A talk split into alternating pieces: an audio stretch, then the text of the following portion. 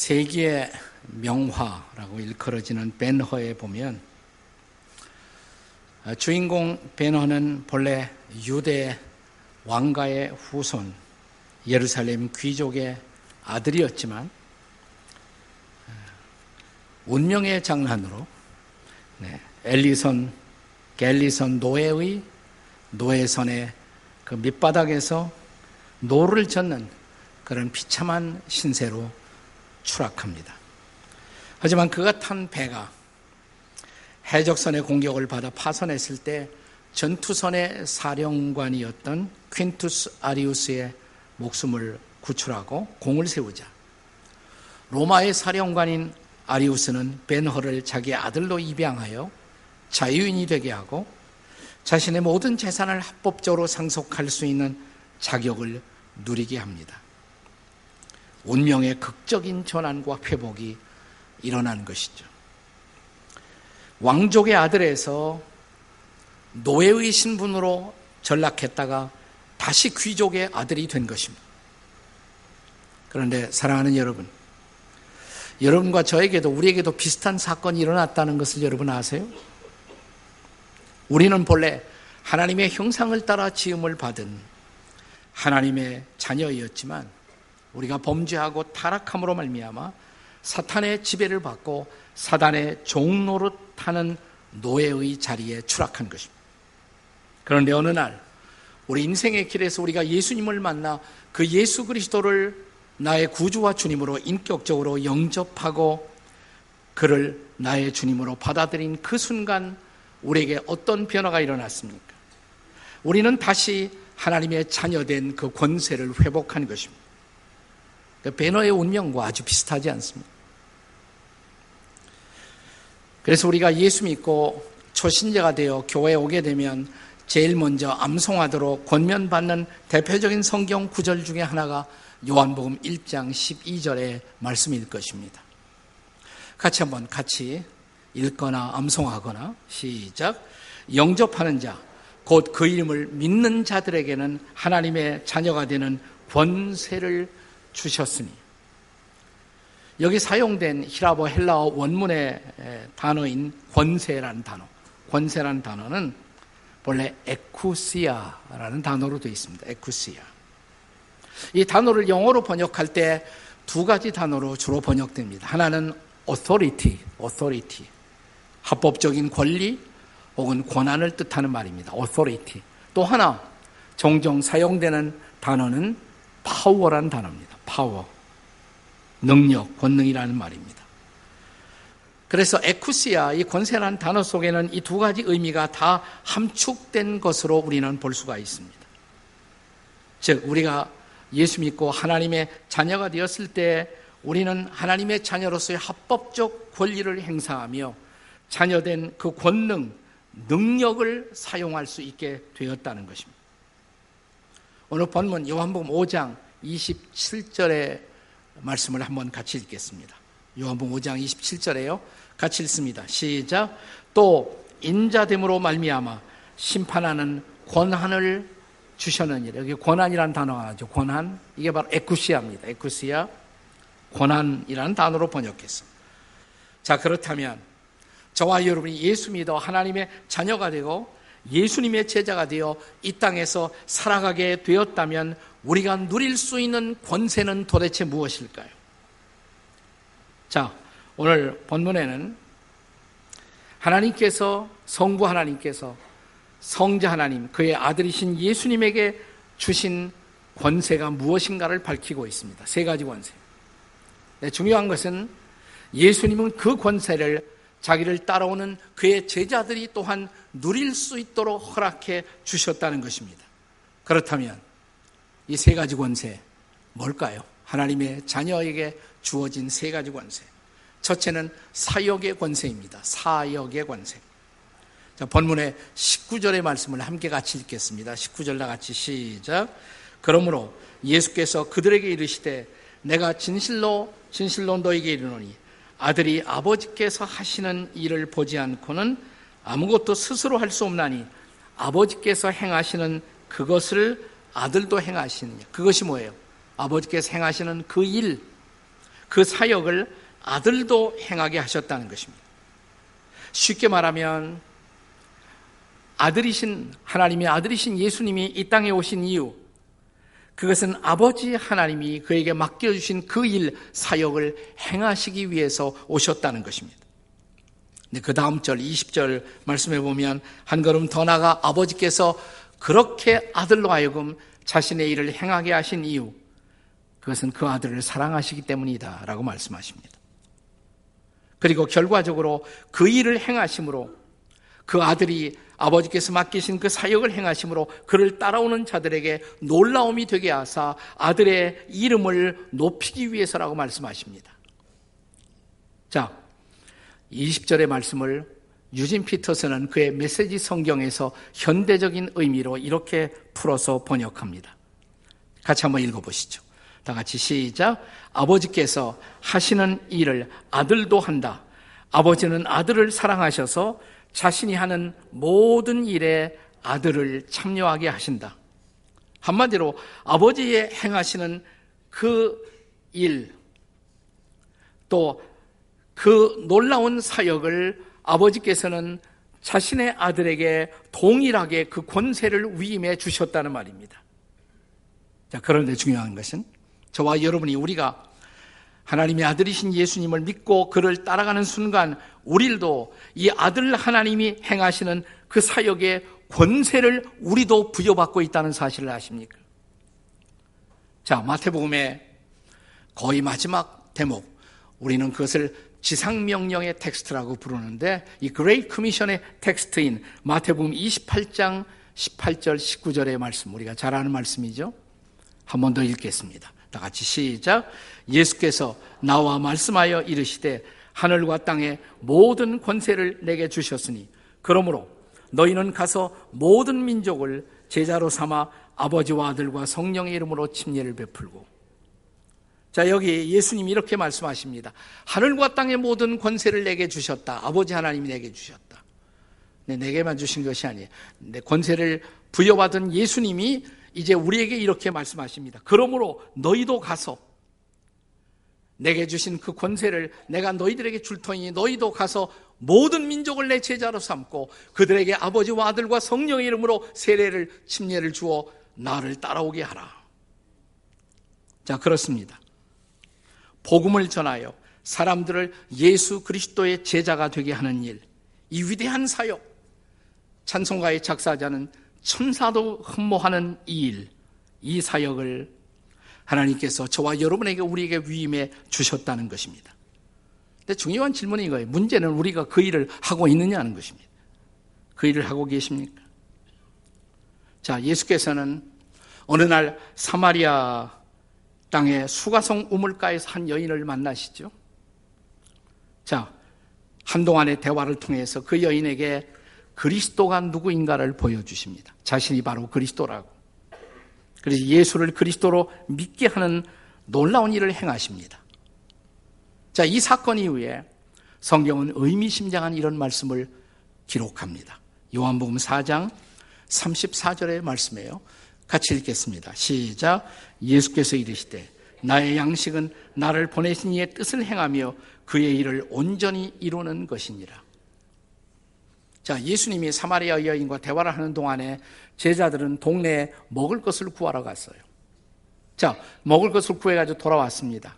그리고 선생님에게, 예수님에게, 선생님, 우리가 먹을 것을 구해왔습니다. 그랬더니 예수님이 괜찮아. 나는 배불러. 이렇게 말씀하십니다. 그러자 제자들이, 아니, 누가 우리 선생님에게 먼저 먹을 것을 갖다 드렸는가? 라고 수군거릴 때 바로 그 대목에서 하신 말씀이 이 말씀이에요. 뭐예요? 나는 너희들이 모르는 양식이 내게 있다. 나의 양식은 나를 보내신 하나님의 뜻을 행하는 것이다. 예수님이 이 땅에 보내임을 받은 이유, 영혼들을 구원하기 위해서. 지금 한 여인과 대화 속에서 이 여인에게 예수님이 그리스도라는 사실을 깨우쳐 예수를 그리스도로 믿게 하는 놀라운 일을 행하신 후에 예수님은 그것으로 배불렀던 거예요. 아, 나는 너무 좋아. 난 지금 배불러. 내가 이 일 때문에 왔거든. 여기 한 영혼을 그리스도 앞으로 인도하는 이 사역. 이게 하나님이 예수님에게 주셨던 그 사역이죠. 자, 우리가 요한복음을 계속 읽어 내려가면 요한복음 9장에서 자, 예수님은 시각장애인 맹인 한 사람을 만나시게 됩니다. 그에게 실로암 못에 가서 네 눈을 씻어라 진흙을 바르시고 그 치유의 놀라운 기적을 행하시기에 앞서서 이런 말씀을 하십니다. 요한복음 9장 4절입니다. 우리 다 같이 읽겠습니다. 시작. 때가 아직 낮음에 나를 보내신 이의 일을 우리가 하여야 하리라. 밤이 오리니 그때는 아무도 일할 수 없느니라. 이 한 여인을 치료하기에 앞서서 하신 말씀이에요. 나를 보내신 이의 일을 우리가 지금 서둘러 해야 한다. 아직은 낮이다. 우리가 이 일을 해야 한다. 뭐 하나님의 사역 그러면 굉장한 사역을 생각하지 마세요. 내가 누군가 한 사람을 만나 그에게 예수님을 소개하고 그를 구세주로 주님으로 믿게 하고 그래서 그 영혼이 구원받게 하는 일 이것이 하나님이 우리에게 맡겨주신 놀라운 전도의 사역이죠. 물론 아버지 하나님의 사역은 전도 사역에만 국한되지는 않습니다. 아버지 하나님의 영광을 나타내는 모든 일, 그 모든 사역에 우리가 올인하는 것. 그것 때문에 우리가 살고 있는 거예요. 그것이 우리의 사역이에요. 사역은 사역자만 하는 것이 아니에요. 목사와 전도사, 선교사만 하는 일이 사역이 아니라 그리스도를 따르는 모든 그리스도의 제자들은 하나님의 사역을 감당해야 돼요. 신앙이 성숙하면 우리는 다 사역을 해야 합니다. 나의 미니스트리, 내 사역이 있어야 한단 말이죠. 자, 우리가 이런 일 가운데 쓰임을 받으며 인생을 보람차게 살 수 있도록 주님은 그리스도의 부르심 앞에 응답하는 모든 사람들에게 그 사역을 행할 수 있는 권세를 주셨다는 것입니다. 권세를.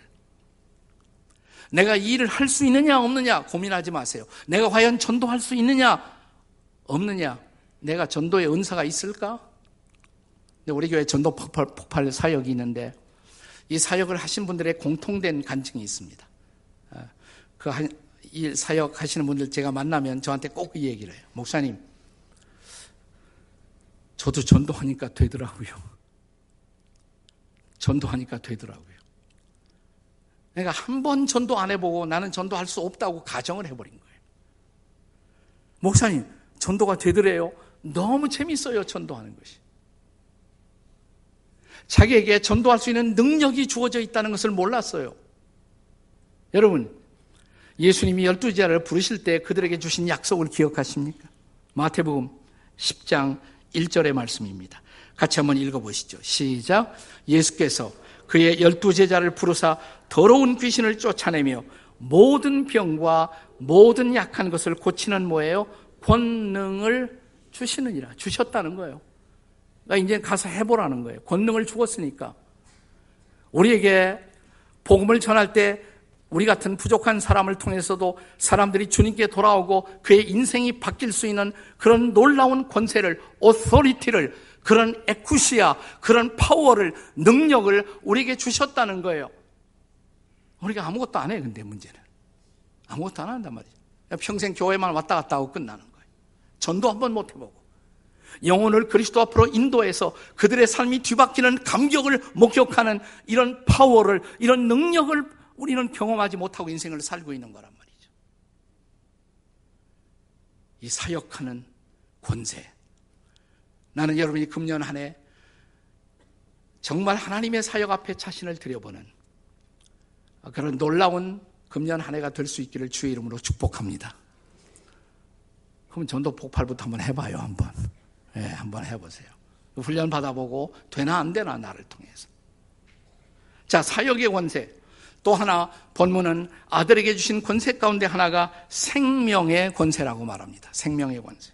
오늘 본문에서 아들 예수님에게 아버지 하나님이 위임하신 두 번째 권세, 생명의 권세라고 말합니다. 예컨대 죽은 자를 살리는 권세를 생각해 보십시오. 죽은 자를 살린다. 사람은 못해요. 그는 하나님만이 하실 수 있는 일입니다. 그런데 하나님 아버지만 할 수 있는 권세를 죽은 자를 살리는 권세를 하나님 아버지가 하나님의 아들이신 예수님에게 주셨다는 것입니다. 그래서 하나님의 아들이신 예수님도 살리는 일, 생명을 부여하는 일을 하십니다. 자, 본문 21절이 그 말씀의 증언이죠. 21절 같이 읽습니다. 시작. 아버지께서 죽은 자들을 일으켜 살리심과 같이 아들도 자기가 원하는 자를 살리느니라. 실제로 살리셨어요? 못 살리셨어요? 예수님이. 성경의 기록에 보면 나사로도 살리시고 나인성 과부의 아들도 살리시고 야이로의 딸도 살리시고 살리셨잖아요. 그런데 가장 위대한 생명을 살리는 사건, 그것은 역사의 마지막 날, 예수께서 다시 오실 때, 그때 거대한 부활 사건이 일어날 것이라고 성경은 증언합니다. 그날, 부활의 그날, 예수님의 재림과 함께 사람들의 부활이 이루어지는 그날, 우리는 장엄한 생명의 역사를 보게 될 것입니다. 그러나 중요한 것은 이거예요. 그 생명의 역사는 그때만 일어날 것이 아니라 오늘 우리가 복음을 전할 때마다 지금 여기에서도 일어날 수 있다는 일이라는 것을 여러분 아십니까? 자, 바로 이 대목에서 우리가 잘 알고 암송하는 유명한 말씀은 요한복음 5장 24절의 말씀이 등장합니다. 같이 읽겠습니다. 요한복음 5장 24절. 시작. 내가 진실로 진실로 너에게 이르노니 내 말을 듣고 또 나보낸 이를 믿는 자는 영생을 얻었고 심판에 이르지 아니하나니 사망에서 생명으로 옮겼느니라. 아멘이십니까? 자, 우리가 복음을 전하여 한 사람이 복음을 듣고 예수를 믿는 순간 자, 이 구절은 뭐라고 약속했어요? 그 사람이 영생을 얻었고 그다음에 사망에서 생명으로 옮긴다고. 영적 부활이죠. 영적 부활. 그것은 육체적 부활 못지않은 위대한 사건이라고 지금 말하는 것입니다. 우리가 전도의 특권을 행사한다는 것은 바로 생명을, 죽은 생명을 살려내는 권세를 행사하는 일이라는 것이에요. 여기 사도 요한은 전도의 사역을 부활의 사역과 동일선상에서 그렇게 논의하고 있습니다. 전도가 뭐냐? 생명을 부활시키는 일이에요. 죽었던 한 사람이 실제로 살아나는 것을 본다면 그것은 얼마나 감동이고 감격이겠습니까? 아니, 그 부활이 얼마나 감동인 것인가를 실제로 예수님의 제 아들이 경험할 수 있도록 하기 위해서 요한복음 11장에 보시면 실제로 예수님이 한 사람을 살려내시죠. 누구예요? 나사로. 나사로야 나오너라. 말씀만 하셨어요. 근데 이 말씀으로 살아나옵니다. 나사로가 살아나와요. 어, 어, 진짜 살아나네. 그분의 말씀이 살려요. 자, 그런데 사랑하는 여러분, 중요한 것은 이것입니다. 동일한 말씀, 그 말씀의 권세로 지금 여기에서 죽었던 영혼들이 영적으로 살아난다는 것입니다. 나에게 진짜 권세가 있나, 그래서 죽은 사람 갖고 가서 살아나라. 그렇게 하진 마세요. 그건 샘플로 보여주신 것이고, 앞으로 일어날 사건이에요. 그러나 동일한 말씀의 권세로 지금 영적으로 죽었던 영혼들이 살아날 수 있다는 것입니다. 지금 그 말씀을 하고 있는 거예요. 25절의 말씀, 본문 25절입니다. 같이 읽겠습니다. 시작. 진실로 진실로 너희에게 이르노니 죽은 자들이 하나님의 아들의 음성을 들을 때가 오나니 곧 이때라 듣는 자는 살아나리라 믿으십니까? 언제 살아난다고요? 이때라 그랬어요. 이때라 지금 이 말씀을 듣는 자는 지금 여기에서 살아나느니라. 여기 25절에 강조된 중요한 단어가 이 때라. 히라보의 눈 에스틴이라는 단어예요. 눈 에스틴. 영어로 번역하면 now is. now is the time. 지금, 지금 우리가 죽은 영혼들이 살아나는 것을 경험할 수가 있다고. 죽은 자들이 하나님의 아들의 음성을 들으면 예수의 음성을 들으면 그 말씀을 들으면 살아나리라. 그러므로 사랑하는 여러분, 우리가 주님의 말씀을 이웃들에게 전한다는 것, 그것은 뭐예요? 살리는 일이에요, 이웃들을. 이번 명절에 좀 말씀 전해봤는지 모르겠어요. 아직도 안 믿는 식구들이 있다면. 자, 우리가 주님의 말씀을, 복음을 이웃들에게 전할 수 있다는 것. 살리는 일, 죽은 자를 살리는 일. 저와 여러분에게 바로 죽은 자를 살려내는 이 생명의 권세가 주어져 있다는 사실을 인해서 하나님을 찬양하십시오. 근데 권세를 행사해야지, 이건 문제는. 그 권세를 행사해야죠. 마지막 세 번째로 또 하나의 권세가 오늘 본문에 증언되어 있습니다. 하나님 아버지가 아들에게 주신 권세, 심판의 권세예요. 아들 예수님에게 아버지 하나님으로부터 주어진 또 하나의 권세, 심판의 권세입니다.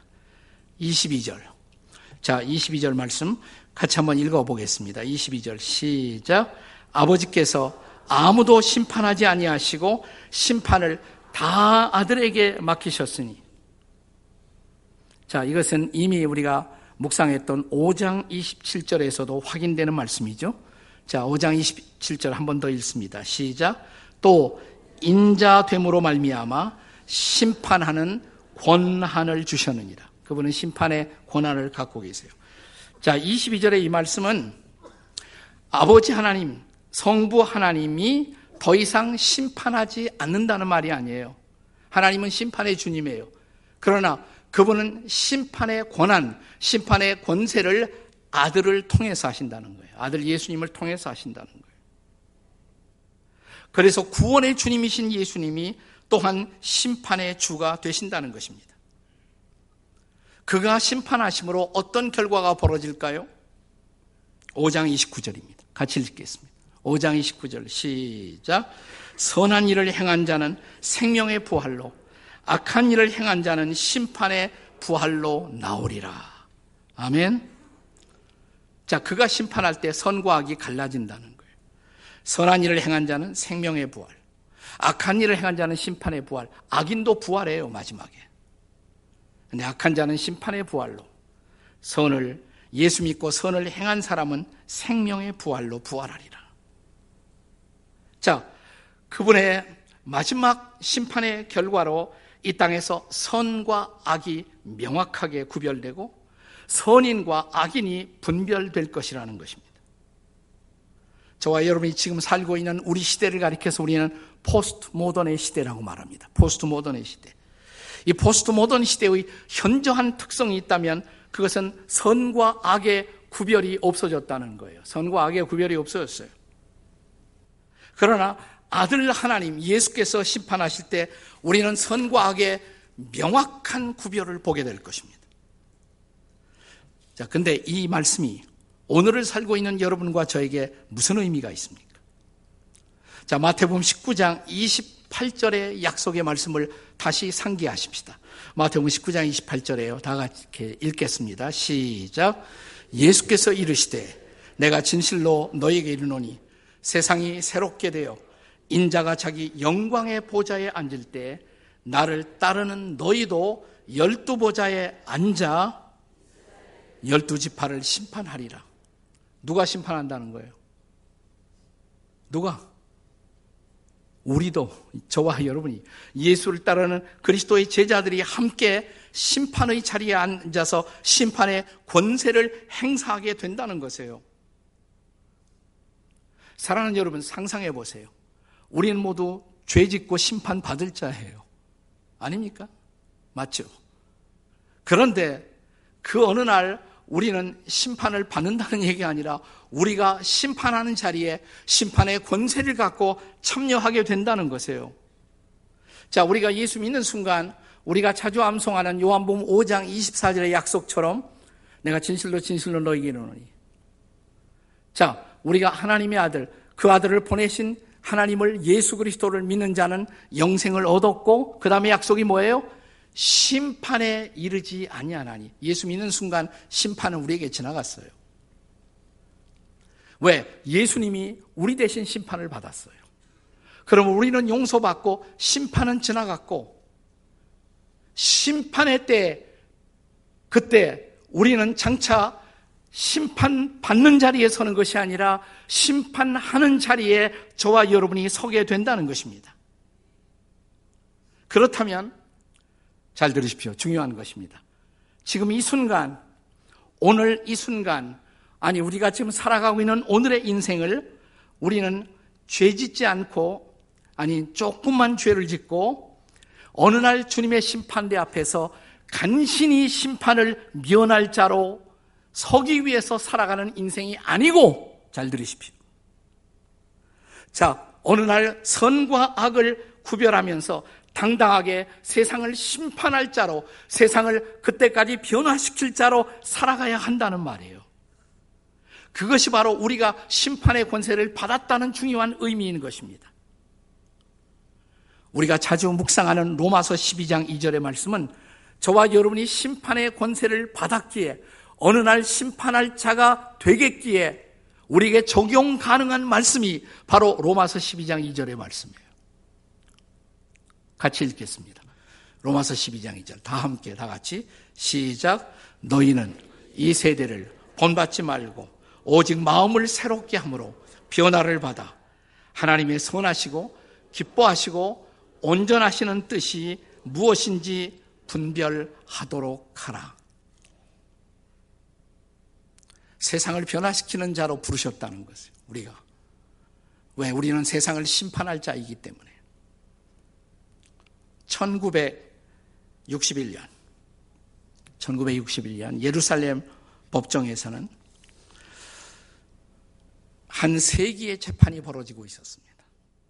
유명한 나치, 나치 학살의 주범이었던 아돌프 아이히만, 이 아이미라는 사람의 재판이 벌어지고 있었어요. 전 세계에서 이 세기의 재판을 취재하기 위해서 구름같이 수많은 기자들이 모여왔습니다. 취재 경쟁을 벌이고 있었습니다. 그런데 그날 그 법정에는 한 사람이 특별히 또 주목을 끌었습니다.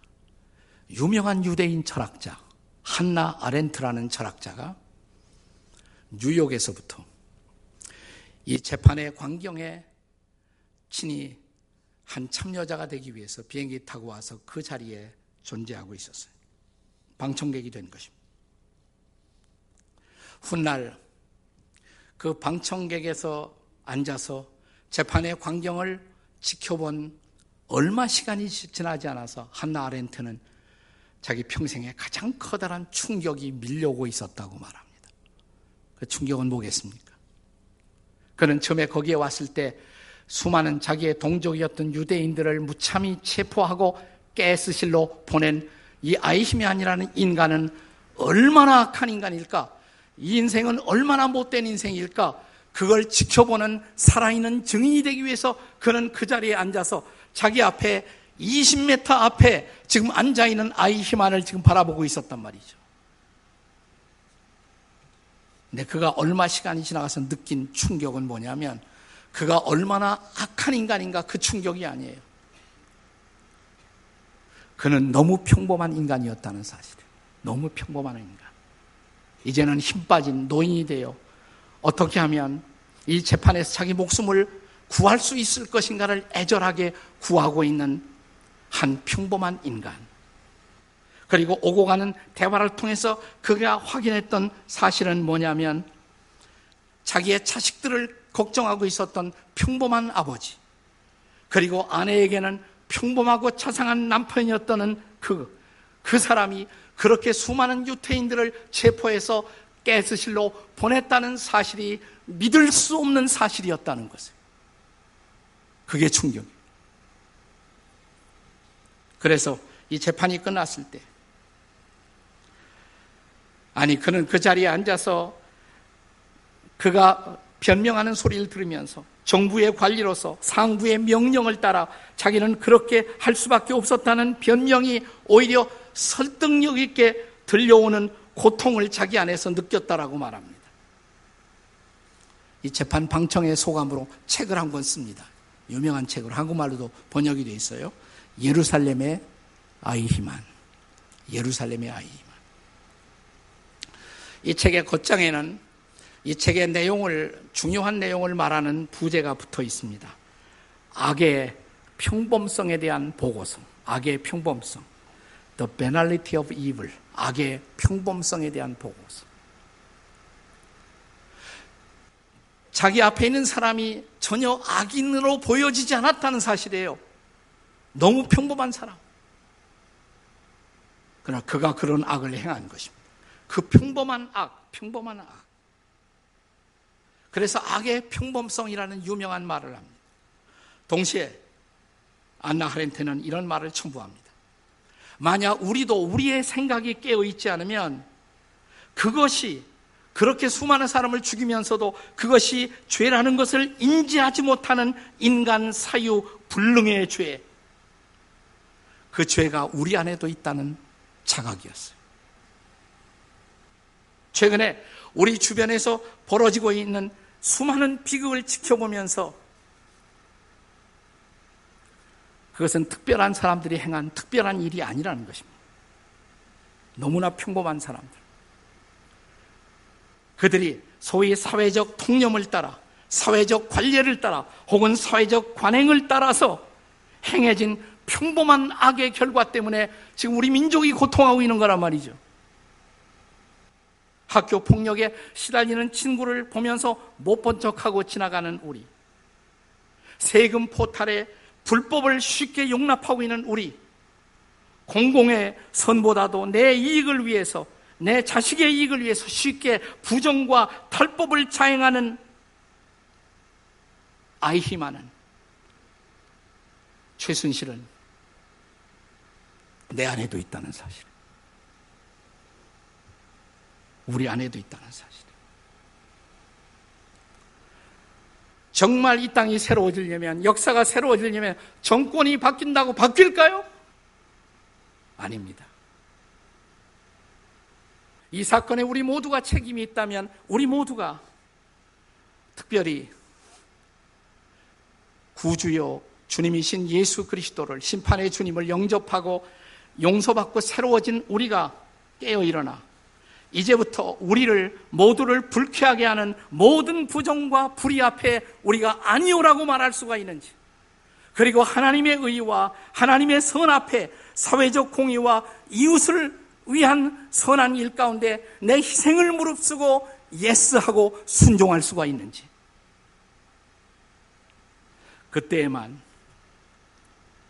우리는 심판받을 자가 아니라 심판할 자로서 그리스도와 함께 이 어두운 세상을 심판하는 권세를 받은 사람이라는 것을 우리는 입증하게 될 것입니다.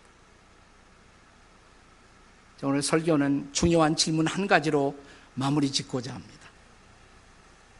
여러분은 오늘 심판 받을 자처럼 살고 계십니까? 심판할 자처럼 오늘을 살고 계십니까? 이 질문 앞에 어떻게 응답하느냐에 따라서 금년 한 해 우리의 역사가, 우리의 가정이, 우리의 일터가, 우리 교회가 달라질 수 있느냐가 결정될 것입니다. 다시 한번 묻습니다. 여러분은 심판 받을 자처럼 살고 계십니다.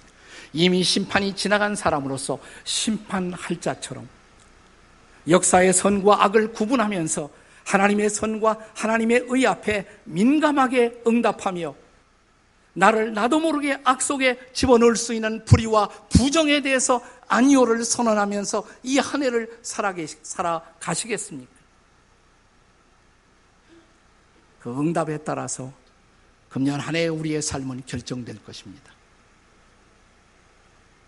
우리의 삶의 모습으로 우리가 복된 자임을 증명하는 한 해가 될 수 있기를 주의 이름으로 축복합니다.